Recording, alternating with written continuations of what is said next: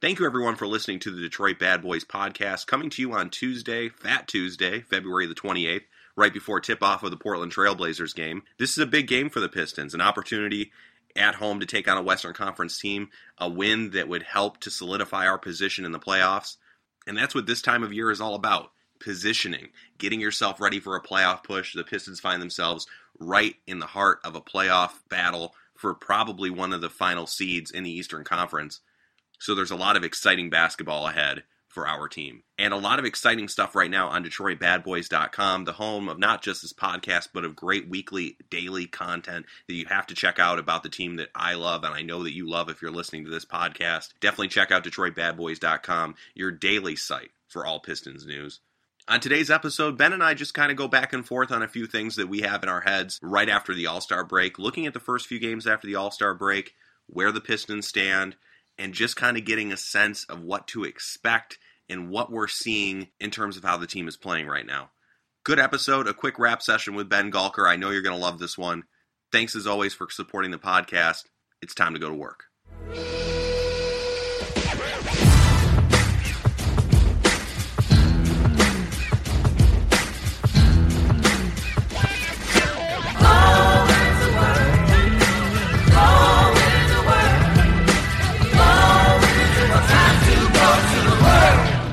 All right, so today we've got quite a bit to talk about. This is our first podcast coming out of the All Star break. Uh, it was a busy All Star break with the trade deadline right before. Uh, the Pistons have now played two games after the trade deadline, and we're getting into the final 20 ish games of the season. So uh, we're into a pretty important part of the season with the Pistons now just a game up in the eighth spot uh, in the Eastern Conference right now, holding on to the playoffs, but still a lot of work to do to stay there. Uh, so we've got a lot to talk about, and on to talk about the Pistons, as always, is Ben Gulker. How are you, Ben? Doing pretty good. Enjoyed the week off, to be be honest. Taking care of the little one. Forgot about basketball for a little bit, but good to be back at it. Yeah, definitely. And uh, before we get to the games uh, that the Pistons have played, let's uh, talk a bit about the trade deadline because it was definitely interesting. Uh, and like every trade deadline, I expected to see more in terms of just the the quantity of moves that were made.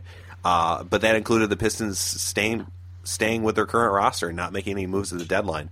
Were you surprised by that, and do you think that was the right move for the team? Uh, first of all, I was not surprised by that. Um, I don't think any of their guys are really. I mean, I guess the best way to put it is I think they're kind of at buy low, buy low time right now, right? Like none of them are performing particularly well at the moment. Obviously, Reggie and Drummond have had their struggles, their bright spots and their struggles.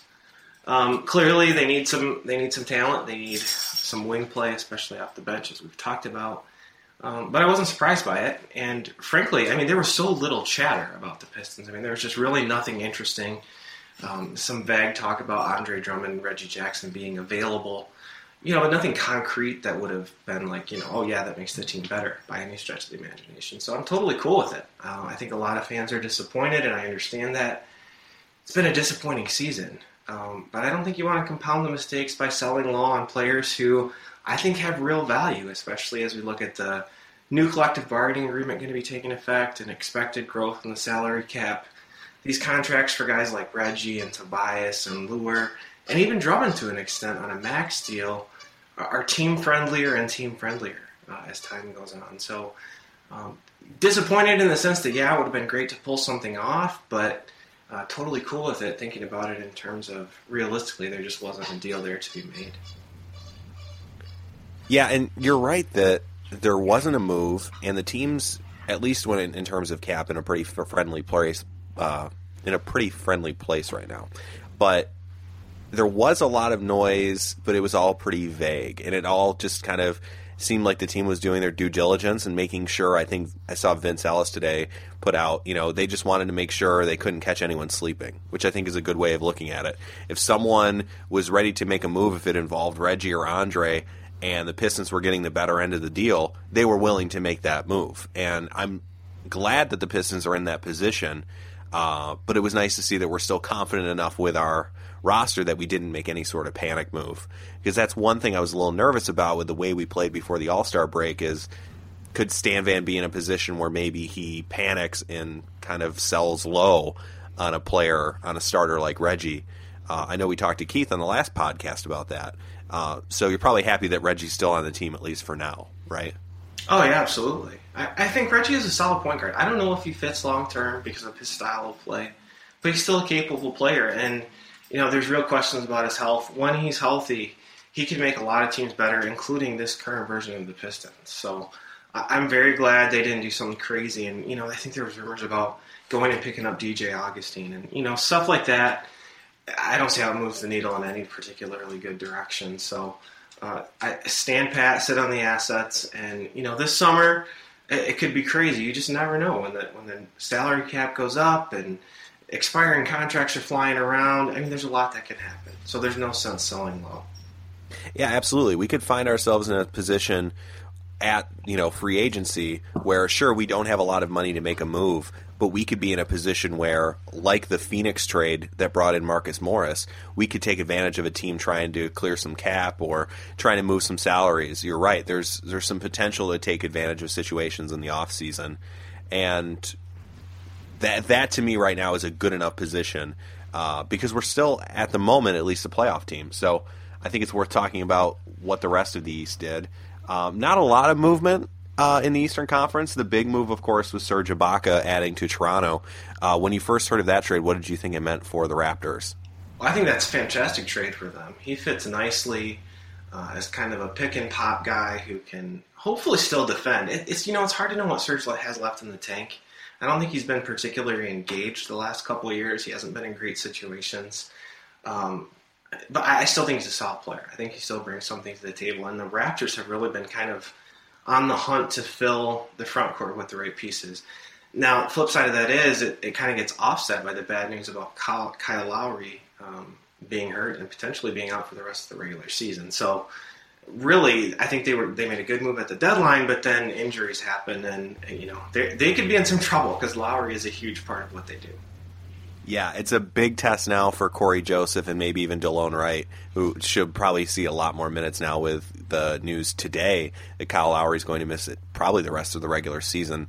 Uh, I saw optimistically maybe he could play uh, a bit of April leading into the playoffs, but that's kind of a blow for the Raptors. I kind of feel now like that team that's finding themselves in the four five. They made that move for Ibaka, and we're probably thinking maybe they could try to climb up a bit and get to that one or two spot in the East, maybe they're probably finding themselves in that four five now. Or do you see them falling at all now that they're missing Lowry?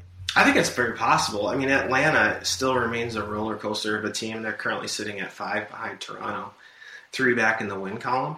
I could see Atlanta pushing Toronto for that four seed. I, I think that's absolutely possible. Past Atlanta, though, things get crazy. I mean, it's Chicago, Indiana, Detroit, Miami, Milwaukee and who knows what the heck is going to happen. And even Charlotte, I mean, they've they've been really bad, but they've also been injured, and they've been able to string together win streaks. Um, early in the season, they put together a couple really nice win streaks. So really, six through twelve is Pandora's box, and just about anything could happen. So hard for me to see Toronto dropping down below fifth because I think there's still a lot of talent there. Obviously, DeRozan can score the ball, uh, and Ibaka can score a little bit too. Um, but man, Lowry's a big loss for them. Yeah, I, I think Lowry's a huge loss. I think it's a good opportunity for Cory Joseph, who will be playing some meaningful minutes right now, and maybe in the playoffs when you get Lowry back, if he's at 100%, then you at least know you can go to Joseph if he's not at 100%, or in times just to you know sub him out and to keep him rested. So I think there's the possibility that you know Toronto can kind of just tread water here in that four five. Um, and I think a lot of the teams toward the top of the East are thinking about doing the same. You've got Cleveland resting LeBron a bit, and um, you've got the Kevin Love injury. Boston standing pat again at another deadline, and Washington making a, a move to add a rotation player, uh, but again, nothing that really kind of moves the needle for them. Um, the Bogdanovich trade, I, I, don't know if you have any big takes, big hot takes from that trade. Um, but do you think that helps Washington uh, going forward? It doesn't hurt them. I mean, it's always nice to have a big guy off the bench who can shoot the ball. But I mean, if the question is fill in the blank with the team that Bogdanovich makes a contender, I think the answer is nobody, pretty much. so, I, you know, especially Washington, a team that I'm I'm still skeptical of them. I don't know why they've been winning for a while now, but um, yeah, I can't see him making a huge difference. I really think it starts with Scotty Brooks. If you're talking about not being sure about Washington, it's that whole situation. Bradley Beal is finally healthy. Otto Porter is playing for a contract and doing a pretty good job of Yeah. getting the max this year. It's it's an interesting team that's getting the most out of their pieces right now, and it's credit to Scotty Brooks. It's it's very strange. I agree with you. Uh, this was a team I thought could could make the playoffs, but I saw them maybe six through eight in the East, and now they look very confidently in the top half of the East. It's it's surprising even at this point of the year. Yeah, Porter's having a breakout season. There's no way around it. He's scoring the ball halfway decent too. He's always been sort of a productive non-scorer, but um, you know, 14 points a game. That's that's not bad for a guy who you know third, fourth option. You know, right next to Marcus Morris after Wall and Beal, and then of course doing all the other things he does um, outside of scoring as well. Well, I think you you had a nice transition there earlier about the mess between six and twelve, and I think that's really what's interesting, not just for Pistons fans, but in watching this Eastern Conference right now, I'm pretty confident those top five will be there in the playoffs. Six through eight uh, is when you start to lose confidence, and you see the Bulls, Pacers, and Pistons on the inside right now. On the outside, you've got the Heat, Bucks, and Hornets. Uh, those teams all were quiet at the deadline in terms of making moves and they all, you know, injuries have been a concern for every team. Um, chemistry has been an issue for the Bulls. You've got some some major questions about each of these rosters. Which of those teams do you feel most confident of those six to make the playoffs right now? Man, so the, the team that I haven't liked all season that I'm starting to come around to is Indiana. Um, Chicago to me, so they're currently sitting at six, tied with Indiana, six and seven.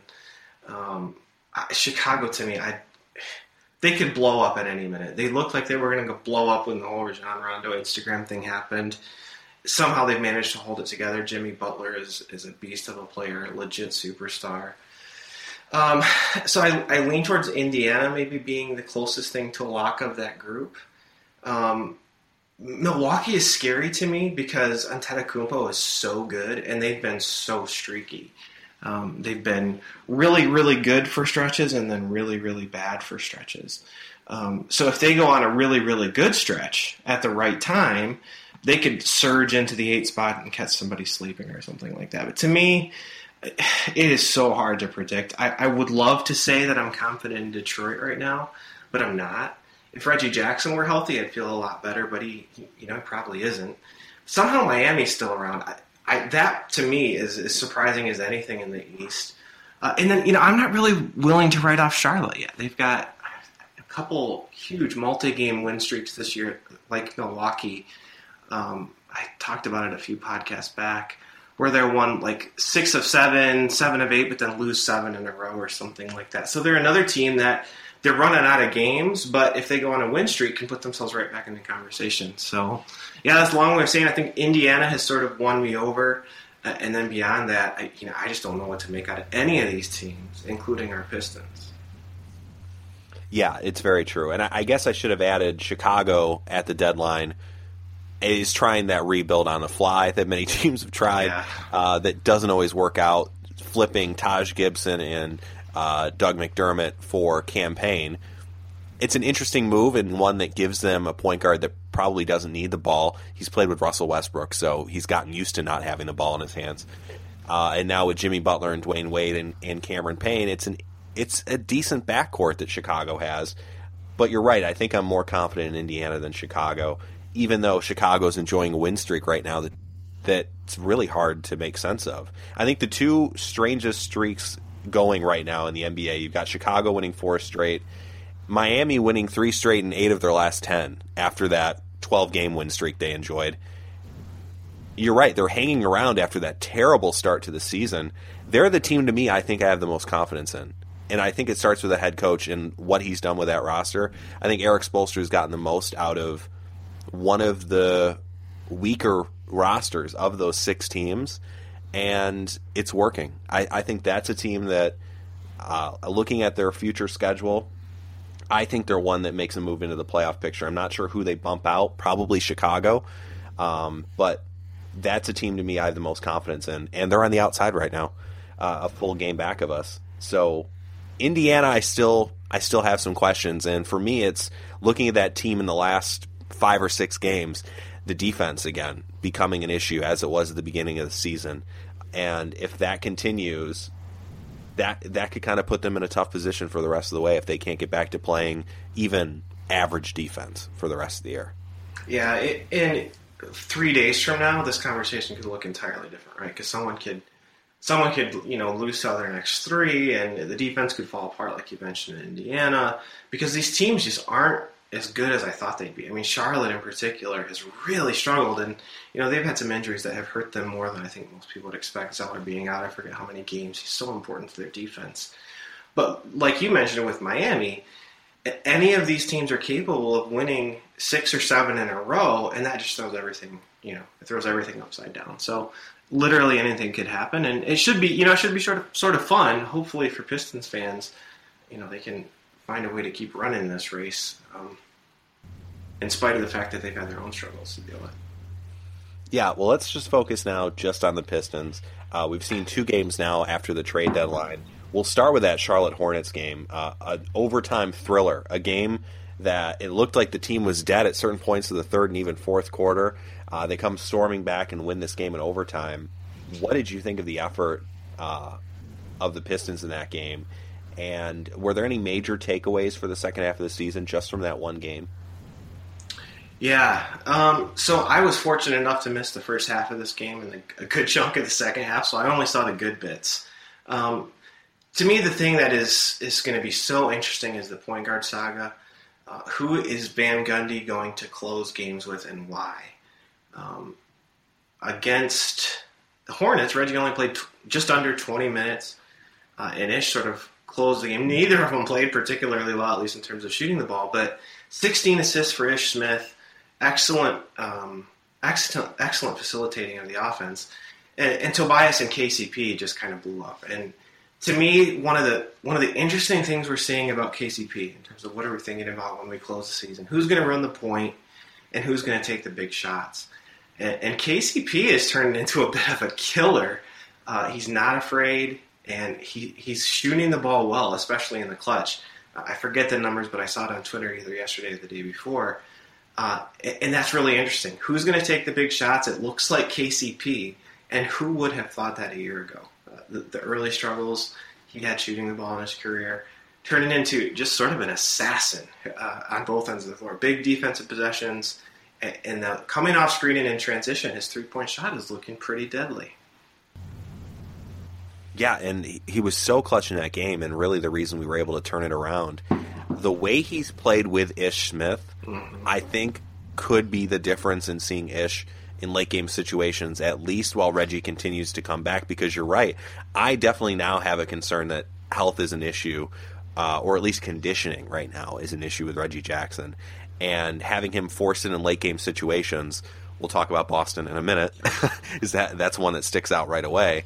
Is not something that's in the team's best interest. Getting the ball in KCP's hands and getting him the opportunities that's probably better for the team right now with the way he's playing and especially shooting the ball. Uh, in the last four or five, he's been just fantastic. You're right on both ends of the floor, which is kind of what we expect now out of KCP. Yeah, and I haven't dug into the numbers on this, but it strikes me just watching KCP play that he's more comfortable moving as opposed to being a standstill spot up shooter, right? So when Ish is in the game, they run a lot more motion offense where KCP coming off screens, especially on the baseline, is a big part of the system. Whereas with Reggie, it's much more pick and roll heavy, which means guys are kind of standing around waiting for the defense to rotate. So that'll be something to watch as well. What does the offense look like when Ish is on the court versus when Reggie is on the court, and how does that impact the way KCP is able to get involved in the offense? Uh, you know, I'm pleasantly surprised by how it's developing, but I think you're right that he tends to look more comfortable with Ish on the floor and if he does become the clutch player, that might be a, a pretty big deciding factor in what they choose to do at point guard. Well, so we saw the decision that SVG made in the Charlotte game with the rotation and late game situation, going with a hot hand, playing Ish Smith and Tobias Harris more in the end of the game. Uh, a different look at the end of the Boston game. A 104-98 loss for the Pistons. A game that it just seemed we were never in, uh, but we did make some nice runs at times. But Boston would just rip off these big uh, these big runs throughout the game that made it really difficult for the Pistons to ever get that close. Uh, but we did have a chance at the end of that game, and I know Reggie got a lot of flack on basketball Twitter for mm-hmm. some of those shots at the end of the game. Would you have just gone again with that with Ish Smith at the end of game after what we saw in Charlotte, or are you okay with playing Reggie the way we did in the Boston game? I'm okay with it in the sense that I don't think Ish was particularly good against Boston, and I think, um, I, I think especially when Boston Boston really exposed parts of both point guards. So I don't know if you noticed this, but like when Marcus Smart was in the game and Reggie got switched onto Marcus Smart, they just abused Reggie inside. Reggie just got pinned down. Marcus is a big, wide body. Um, and then Ish, of course, you know, he might be a little bit better matchup for Isaiah Thomas, but nobody can really stop Isaiah Thomas right now. So I don't think either Pistons point guard is in a particularly good situation. And Reggie, really, he was solid except for some dumb shots. So I was fine with it because I think Reggie did outplay Ish last night. Uh, it's just that the weaknesses in his game were particularly apparent he's not quick enough right now to stay in front of Isaiah Thomas. And then when he got switched into bigger players, he just got buried inside. Uh, and I think that was a really good bit of coaching, uh, very deep into the scouting report, knowing that that was something they could try to expose in the Pistons defense. And it's definitely been a problem for the team all year when it comes to those guards like Marcus Smart, and he's kind of one that just sticks out for us. That's been a tough matchup. Avery Bradley as well. Boston's lucky to have two players like yeah. that. Um, that can be tough matchups for Ish being a smaller player. So I can understand, like you said, going to Reggie uh, more often in that game. Going forward now, is this something that Pistons fans should expect that just each night we're going to see a little different use and distribution of minutes at the point guard position, or do you think Reggie, as he gets more comfortable, will just kind of settle back into his usual role? Well, if Reggie's not healthy, and if Reggie can't be as explosive as he was a year ago, then I hope this is what we see. And I think we've got what probably ten or twelve games now of Van Gundy doing this, right? Willing to experiment experiment based on who's playing well, and I prefer that. I, I think as inconsistent as Reggie has been, and even Ish at times too, you might as well play the guy who's playing well. Um, what I while we're talking about rotations, I think the thing, even though Reggie got a lot of flack because of some of those ill-advised shots at the end of the game, what really killed the Pistons last night in crunch time was Andre Drummond, and specifically Andre Drummond's inability to stay on the floor. Boston had several. I, I think Vince Ellis tweeted out five offensive rebounds in the last two or three minutes of the game, and that's because Andre Drummond wasn't on the floor for for big important chunks of that stretch because he went one for eleven from the free throw line. Hmm. Uh, we've we've talked to death about it, but you know Reggie took the flack, but Andre, a lot of that was on Andre's inability to, to make free throws. The, the Pistons, when you go with Leuer and you go with Tobias, you lose a lot in terms of rebounding. And, and Boston, one of the worst rebounding teams in the NBA, maybe the worst rebounding team in the NBA came up with some huge second chance opportunities down the stretch, and that was killer. Yeah, and the missed free throws, you're right. In, in a close game situation, that's when it really shows uh, when he's struggling like that. And not just that, but it seemed last night he was really struggling defensively as well. And and that's something that I've been trying to keep my eye on because I keep hearing net rating and the negative net rating he's had all season. And I don't always notice it because if I'm just watching the numbers in the box scores. You don't always see it with Andre, but last night it really showed. This is someone that is unsure of his position on the defense. And when you've got a smart team like Boston and a well coached team, they can really take advantage of having one guy out of place on defense. And KCP can only make up for so much. And it, it seems like Andre is becoming a bit of a weak link defensively. Uh, is there anything the Pistons can do to kind of mask that, or is there anything you're seeing from Andre that he needs to improve?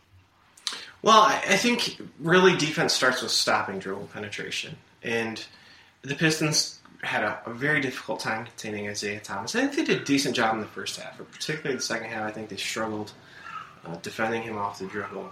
Um, against a team like Boston with a guy as talented as Isaiah, you're just going to have breakdowns. It's just going to happen. He's going to beat you, and it's going to happen. I think what they need to do long term, if Andre is the max franchise player that they want him to be, they're going to have to figure out how to build around him, and part of that means putting better on the on ball defenders in the perimeter. Um, Reggie, at his best, is not a great defender. He's he's passable. Uh, and, and, Ish, I think at times can be a little bit scrappier, but he can get outsized, and that can cause the same problems in terms of rotating. Because Andre's big weakness is he gets lost in rotations. Time and again, he gets lost. He does okay when he has to be the guy who who makes the cover, but if he's the second guy rotating, he gets lost and everything sort of breaks down. Um, you know, I don't know how much of that is instinct, and I don't know how much of that can be taught. The thing I keep coming back to is that he's still two or three years away from when you'd expect him to be in his prime. So it, it's just too early to close the book. But those are the two things, right? So stop dribble penetration. I think that means upgrading our wing defense. And then secondly, you know, this summer he's got to watch a lot of tape and, and he's going to have to, to see those areas where he's the second guy rotating and when it breaks down, understanding why and what he can do differently.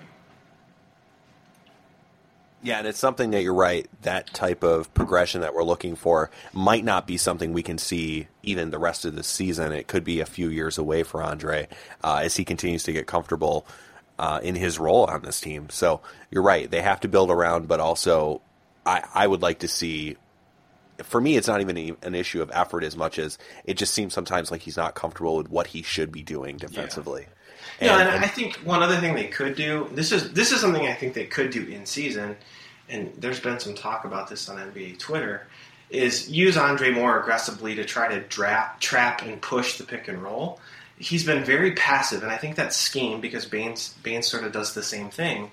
Whenever there's a point guard center pick and roll, the big man sags and goes way under. I think Andre has quick enough feet and hands where they might be able to use him to sort of push the, the point guard even further out onto the perimeter and sort of attack the pick and roll defensively as opposed to being passive. Because uh, t- to me, one of Andre's strengths on defense is his ability to play the passing lanes. I mean, we've seen him strip smaller defenders. We've seen him um, last night, unfortunately, get the strip and then brick a dunk, um, auditioning for the Sprite endorsement, I guess. Um, but I do think could, that's one thing they could do tangibly this season and in-season adjustment. And my thought is it can't get any worse, right? So you might as well try it. That's very true, yeah. And uh, it'll be a good test coming up. We've got uh, Portland Trailblazers, CJ McCollum, and, and Damian Lillard. Another tough matchup of guards for the Pistons and for Andre Drummond. Uh, this week, actually, they've got Portland and then two road games at New Orleans and then on Saturday against Philadelphia. The rest of this week, what are your expectations for the team, and what are you going to be looking for in those three games? Well, first thing I'm, I'm looking for is, and I hate cliche intangibles, but effort to me these last two games. There were lots of opportunities for this team to quit, and they didn't. And I think we've seen that probably over the last ten or twelve games. There's there's some amount of belief internally to the organization right now that they're they're a better team than their record, and they're not giving up on games. Portland is tough I mean, Lillard and McCollum is a nightmare backcourt. Who do, who who does KCP guard? I assume Lillard, but you know McCollum is just so deadly from deep. Um, and then this week we've got, as you mentioned, New Orleans away. Could be interesting. Could be fun. Um, it'll be interesting to see how Van Gundy adapts to big ball. That's not really his thing most of the time. Um, and then the Sixers. That's Pistons just have to win that game. They're in full on tank mode. Two out of three would be really good because I think Portland's a tough matchup, and who knows what the heck the Pelicans are? They probably don't know right now either. Um, two out of three would be would be a very good thing. Yeah, and I think it's good to catch New Orleans now uh, because later in the season, once Demarcus Cousins and Anthony Davis figure out how to play together, that might be a much tougher matchup than what it will be right now. I think you're right. I'm expecting the team to be more than competitive. I think two of three should be the expectation for this week uh, starting with Portland and then hopefully Philadelphia. You're right. That should be one to write in now that they've benched Embiid. We're not seeing Simmons this season. Clearly, the tank is on there. And that's good news for the Pistons because you've got them two more times this season. You've got Brooklyn two more times, and that is the one thing to keep in mind with the Pistons. They have one of the easier schedules going forward, and if we can take advantage, that might be enough to keep us in the playoffs.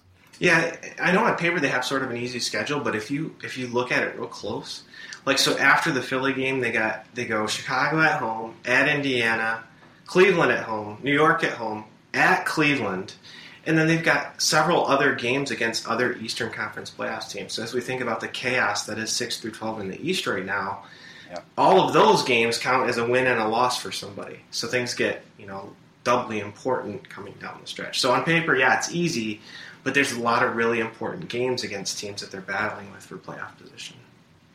Yeah, definitely. And you're right. A week from now, probably the next time I talk to you, we could be looking at a very different yeah. looking Eastern Conference playoff picture. So this is something that we'll keep our eye on, but at the same time, you have to look ahead because the, there's just fewer and fewer games on the NBA on the NBA schedule. Uh, so you start to get a better idea of where these teams are going to start falling pretty soon. All right. Well, I will uh, be talking to you soon, Ben, probably in about a week or so after uh, these next three games for sure. So uh, we'll be talking soon. Thanks. Have a great week, everybody. Thanks for listening. See you on Twitter and on DetroitBadBoys.com.